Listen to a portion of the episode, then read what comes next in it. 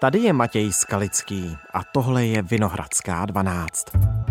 Češi poslali do druhého kola dva lidi, kteří byli ještě před rokem 1989 členy KSČ. Máme, máme tady Petra Pavla jakožto účastníka kurzu rozvědky. No, já jsem chtěl Ano, Andrej Babiš podal ke slovenskému nejvyššímu soudu dovolání ve sporu kvůli své evidenci ve svazcích STB. Babiš je tak dál vedený ve svazcích STB jako agent. Tak Podle já jsem nebyl agent STB. Příští český prezident bude bývalý komunista. Otázka zní, zajímá to někoho? A co vlastně Petr Pavel a Andrej Babiš za komunismu dělali? Vysvětluje Adéla Gjuričová z Ústavu pro soudobé dějiny Akademie věd.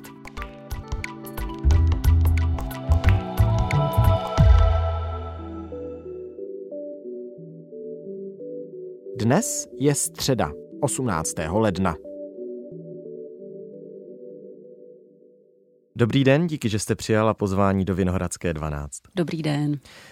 A díky za to o to víc, eh, už kvůli tomu, že vím, že budeme mluvit o citlivé a složité věci, tedy minulosti dvou finalistů voleb, kteří oba byli v KSČ, ale to zapojení bylo u každého jiné. My to společně všechno probereme.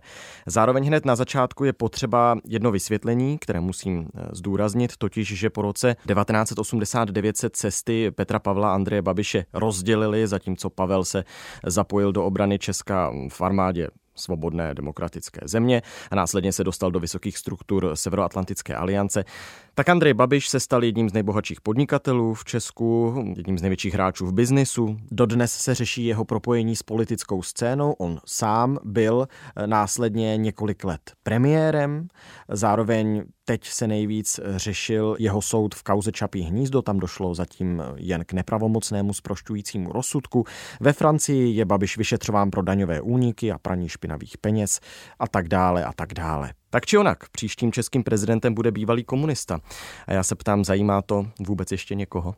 Tak ten volební výsledek v prvním kole by naznačoval, že vlastně moc ne. Ono to sice bylo přítomno ve volební kampani, ale jestliže dvakrát 35% voličů eh, dalo hlas dvěma lidem, kteří oba zahájili tu svou kariéru dospělou v 80. letech, oba teda vstoupili do komunistické strany a jako byli ve velmi exponovaných, politicky exponovaných profesích a pak tu kariéru zase takhle jako kreativně a dvěma různými způsoby rozvinuli v 90. letech, tak to fakt znamená, že česká společnost vůči tomuhle není úplně citlivá hmm. a naopak je možná mnohem citlivější k tomu, jestli je člověk ještě o generaci mladší, to znamená opravdu jako se narodil až někdy těsně před rokem 89, nebo třeba je ženská. Vy jste v minulosti v jednom rozhovoru pro Salon práva řekla, že se topí vidíme v zaciklených debatách o brutalitě komunismu.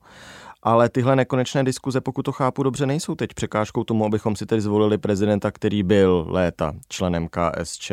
Máte proto nějaké vysvětlení?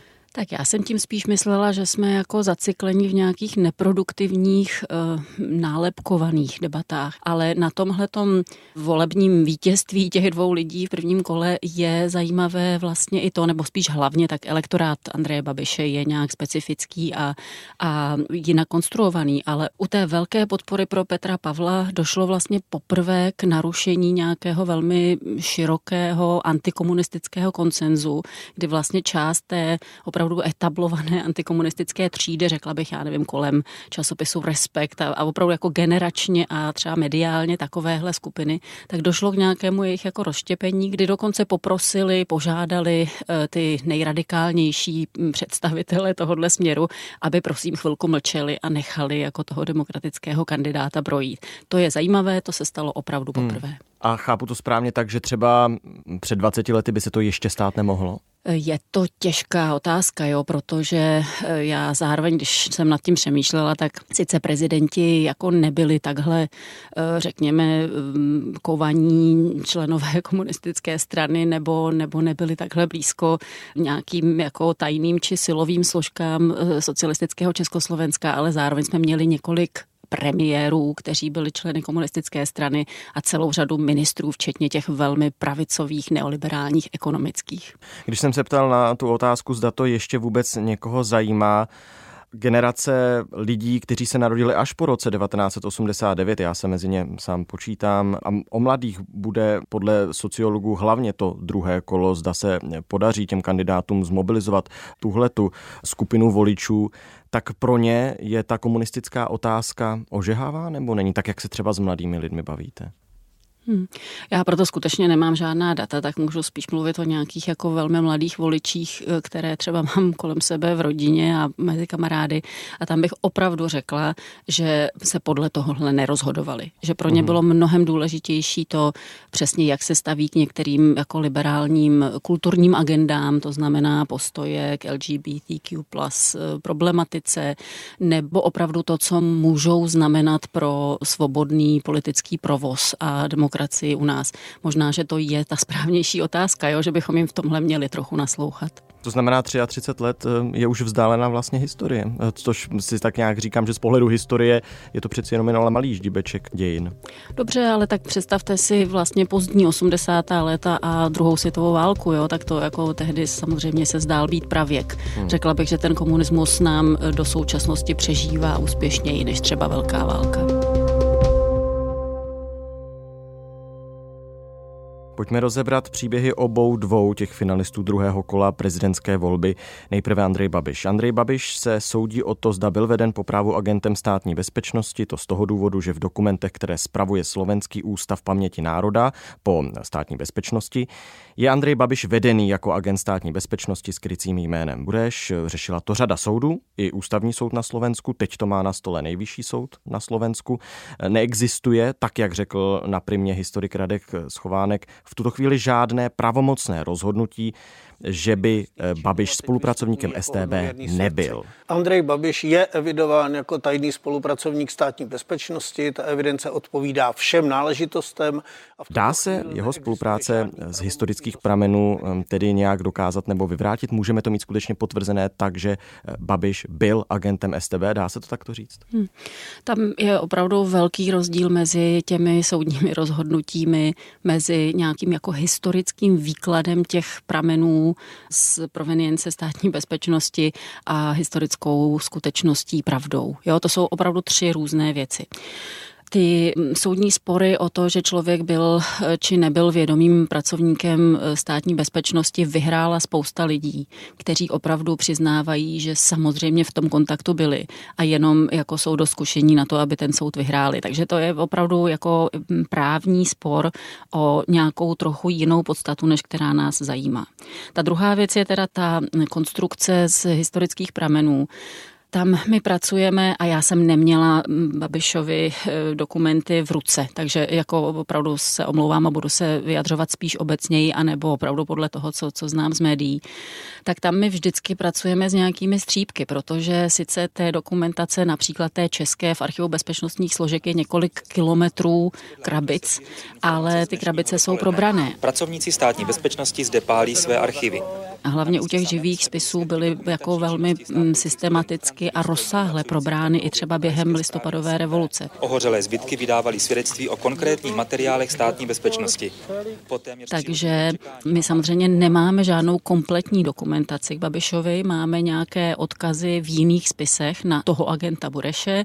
Byl teď snad nalezen ten vázací akt, jo, to, to jsou ale všechno detaily. Vázací akt se dochoval. Co se nezachovalo, je právě ten podpis spolupráce. Historik a badatel Jerguš Sivoš. Ten byl zoskartovaný 4. decembra 1989. A další věc, která je velmi... Já tím jenom jako chci říct, že z toho historicky ti lidé, kteří se tím zabývali, jako konstruují tu spolupráci, ale o tom opravdu e, jako faktickém obsahu víme velmi málo. To znamená, že tam taky jako je nějak platná ta, e, ta verze samotného Andreje Babiše, který říká, že samozřejmě všichni v podnicích zahraničního obchodu jako spolupracovat v nějakém smyslu museli a že on to vnímal tak, jako že je ty estebáci spíš jako hlídali, aby nekradli, jak to teď řekl v tom povolebním projevu. A o tomhle se o mnoho víc podle mě už nedozvíme. Ty prameny jsou prostě jenom velmi částečné. Já se omlouvám, ale znovu ještě položím tu otázku, abychom v tom měli skutečně jasno. To znamená, z těch rozsudků soudu a z těch dokumentů, které máme k dispozici v tuto chvíli, je možné tvrdit, že Babiš byl agentem STB? Ano, ale toho je prostě, eh, rozumíte, to neříká nic jako politického či morálního. To je výsledek prostě nějaké konvence.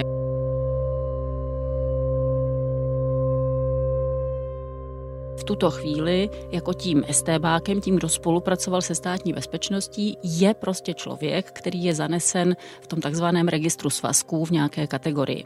A bylo to tak uděláno proto, že právě neexistovaly ty úplné spisy a ten registr je prostě ručně psaný sešit, doplňovaný den po dní hmm, hmm. a je jako takový nesfalšovatelný.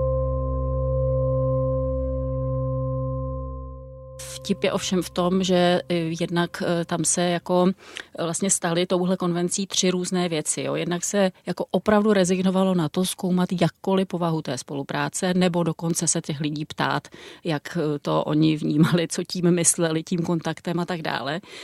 Za druhé se tím odvedla pozornost od e, státní bezpečnosti samotné, to znamená od lidí, kteří tam byli zaměstnaní a kteří e, tu státní bezpečnost řídili a soustředili jsme se vlastně na ty drobné či méně drobné či nevědomé spolupracovníky.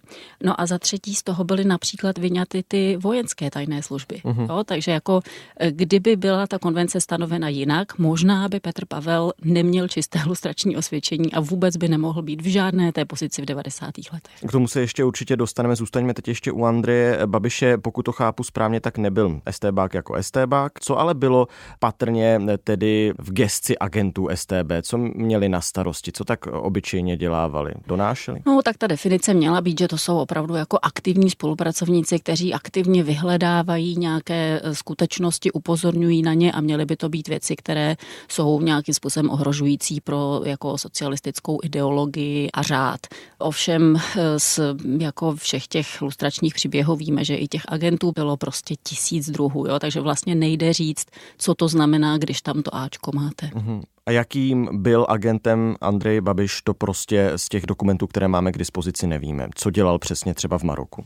Já si to opravdu nedovolím jako říct. Jsou lidé, kteří si o tom dovolí myslet něco, něco přesnějšího, ale eh, víme samozřejmě, že ty podniky zahraničního obchodu byly opravdu jako totálně kontrolovaná místa pro velmi prověřené zaměstnance. Andrej Babiš pocházel vlastně už jako z rodiny takového obchodníka, jo, čili jako těch doporučení a těch kontrol kontrolních sít jste musel projít hrozně moc. A určitě to, že vás pouštěli to Maroko, dnes se nám to zdá být jako Severní Afrika, dobrodružná štace, ale tehdy to bylo prostě super dostat se někam na hmm, hmm. západ ven a ještě si tam vydělat peníze, takže to jako přesně bylo to, pro co vůbec neváháte, nebo ti lidé, kteří si tuhle kariéru zvolili, absolutně neváhali, jestli budou vstupovat do komunistické strany, anebo se bavit eh, s agenty tajných služeb. Ano, lituju to dneska, že jsem byl členem strany, ale jsem vstoupil do strany proto, abych mohl pracovat v zahraničí. Já jsem Andrej Babiš říkal, že vlastně chtěl do zahraničí, takže neřešil vstup, nevstup, prostě tak to bylo. To je pravda mimochodem? Určitě to je pravda, ale je to prostě pravda zrovna tak pro ty profesionální vojáky, nebo jo, to prostě, hmm. a byla to pravda pro řadu profesí. Kdybyste chtěl v Českém rozhlase řídit nějaké větší oddělení, tak byste eh, do strany musel a tedy byste se zřejmě rozhodl, většina lidí se rozhodla, že prostě nebude řídit oddělení, že budou rádi, že budou mít nějakou takovouhle jako zajímavou práci a nahoru nepolezou. Takže spíš tím, jako mluvíme o, opravdu v obou případech o vrstvě lidí, kteří se rozhodli, že nahoru polezou, že jim to za to stojí, a že jako odhlédnou od toho, eh, co politicky a morálně dělají. Ještě jedna věc mě zajímá k Andreji Babišovi, totiž on teď tvrdí, že se na něj chystá komprostran toho, že do toho Maroka, o kterém jsme se bavili, ho měla údajně poslat KGB. Teď nehodnoťme asi, jestli to je pravda nebo není, to prostě nevíme, ale obecně mohla KGB do něčeho takového v té půlce 80. let vůbec zasahovat? Já tohle věcně neumím posoudit, ale jediné, co můžu říct, tak obecně samozřejmě KGB i přes tu rozsáhlou tady jako kontrolu ze strany Československé státní bezpečnosti, tak byla na našem území aktivní. Pokud vím, tak tahle mm, jako epizoda má spočívat v tom, že v tom Maroku právě STB neměla svoji rezidenturu a proto by nějak přecházel pod KGB. Je to celkem jedno, to asi možné je, A e, problematické je to hlavně v tom, že z dokumentů KGB neznáme téměř nic. Proti tomu tu dokumentaci zachovalou STB vlastně známe a můžeme studovat.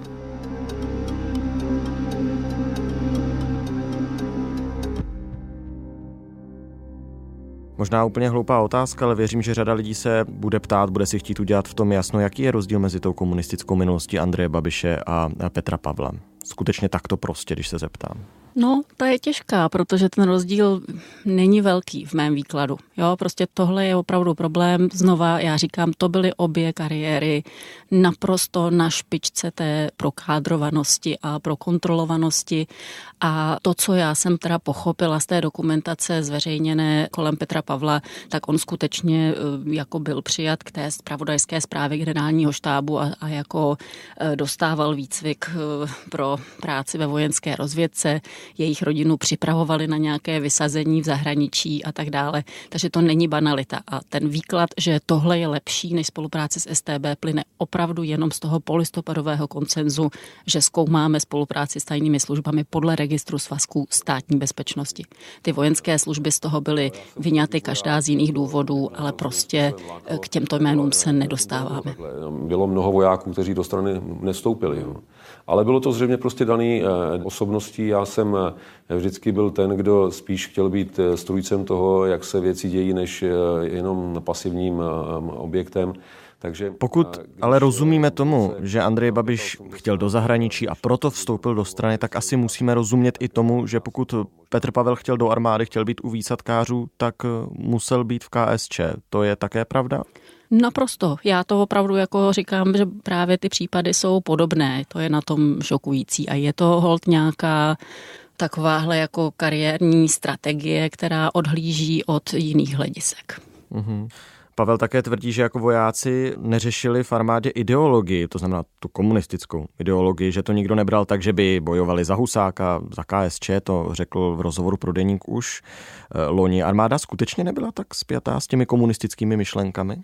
To opravdu, jako myslím, že je politické vyjádření Petra Pavla naprosto byla, ale v, zejména v 70. a 80. letech samozřejmě už jako nebyla komunistická strana a hlavní opory té komunistické vlády jako nebyly složeny z lidí, kteří by prostě hořili pro socialistickou revoluci a budování socialismu, jako řekněme v 50. letech a vlastně pak od toho odpadali, ale byli to právě jako pragmatičtí přívrženci urženci, ale to, že by eh, jako někdo si mohl myslet něco jiného, než že bojuje za socialistické Československo, že by to mělo nějaký jako vlastenečtější náboj, eh, tak tomu úplně nevěřím. A skutečně i ten tlak politický, který na ně vykonáván byl, a to určitě byl, a znova i na ty lidi v těch podnicích zahraničního obchodu, i na ty profíky v armádě, tak eh, je nenechával v tomhle na pochybách. Jestli se u Andreje Babiše řeší ta spolupráce se STB a pokud je tedy potvrzená, tak jak jsme se o tom bavili, tak míra zapojení zapojení a tedy eh, toho, jak informoval, tak u Petra Pavla se řeší ten rozvědčický kurz, kterého se Pavel účastnil a který končil až po roce 1989. Co bylo úkolem té vojenské rozvědky? Proč ten rozvědčický kurz eh, chtěl, musel absolvovat? Co se tam na něm dělalo? No, tak to byla jako zajímavá práce samozřejmě, jako eh, byly to všechny různé techniky utajení, tajného předávání informací, zjišťování informací. To samozřejmě jako byla práce dobrodružnější než eh, někde u vojenské jednotky a e, měla spočívat e, také opravdu v tom nasazení v zahraničí a to tak, že proti e, přesně těm nepřátelům, kteří se pak za půl rok stali přáteli. To znamená NATO. Ano. Dá se popsat, jak významný třeba ten kurz byl v rámci fungování těch spravodajských služeb v bývalém režimu? Já mohu jenom obecně politicky říct, že to bylo samozřejmě úplně jako elitní pracoviště a znova jen velmi prověření a velmi komplexně prověřovaní lidé ten kurz mohli dělat a absolvovat. Eh, bylo to velmi intenzivní výcvik, který byl spravodajský. V hantýrce té vojenské rozvědky se jednalo o kurz, který byl určen pro agenturní průzkum, to znamená pro tu, řekněme, zakrytou část, jak to nazývají zpravodajci vojenští, té tajné služby. A Vysvětloval historik Petr Blažek v pořadu 360 stupňů na CNN Prima News 16. ledna. kurz byl určen pro lidi, kteří měli dělat operativní práci, ať už na těch ambasádách jako součást té rezidentury vojenské, anebo v eh, centrále třeba v nějaké analytice. Takže já bych to... To znamená, že se do něj prostě nemohl přihlásit každý, že už nějakou dobu musel být ten člověk ve straně, že musel prokázat nějakou míru odhodlání být tím vojenským rozvědčíkem, aby ho přijali vůbec.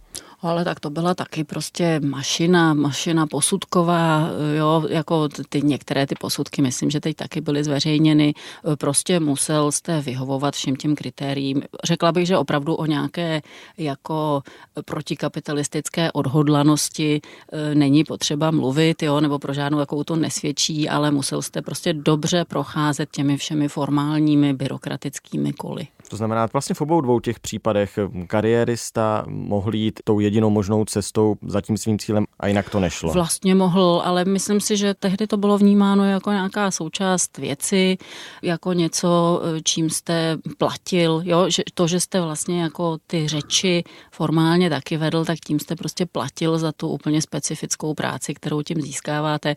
Je to strašně komplikované z hlediska dnešní doby, ale e, jako já jsem dávala ten příklad e, s vámi a vedením oddělení v Českém rozhlasu, ale prostě tehdy se podle toho, jako co chcete politicky udělat, myslím jako co ještě sám sobě nějak jako integrálně dovolíte, tak podle toho jste si vybíral obory na vysoké škole, které budete studovat, nebo prostě mnohem jako menší kroky sebou nesly ty politické úlitby, které jste buď byl ochoten udělat, nebo nebyl. Já jsem samozřejmě strašně rád, že jsem tu dobu nezažil. Ještě jedna otázka na porovnání Andreje Babiše, Petra a Pavla. Právě možná prismatem těch 33 let, které už od té doby uplynuly, dá se říct, která z těch dvou rolí, které oni zastávali v KSČ a jeden tedy jako agent STB, druhý jako vojenský rozvědčík, tak dá se říct, která z těch dvou rolí byla vlastně důležitější oporou toho komunistického režimu, jaká ta role byla zásadnější z tohoto ohledu? To já bych si nedovolila, to prostě byly jako oba armáda i ta sféra zahraničního obchodu byly v 80. letech jako úplně zásadní Jo, to ten pozdní socialismus už se mnohem méně orientoval právě na to, já nevím, vnitřní a, a zahraniční takové jako bezpečnostní zastrašování, takové to chřestění zbraněmi a mnohem víc chtěl chřestit nějakými surovinami či výrobky. Jo, takže v tomto to byly opory obě velké a ta místa prostě super exponovaná.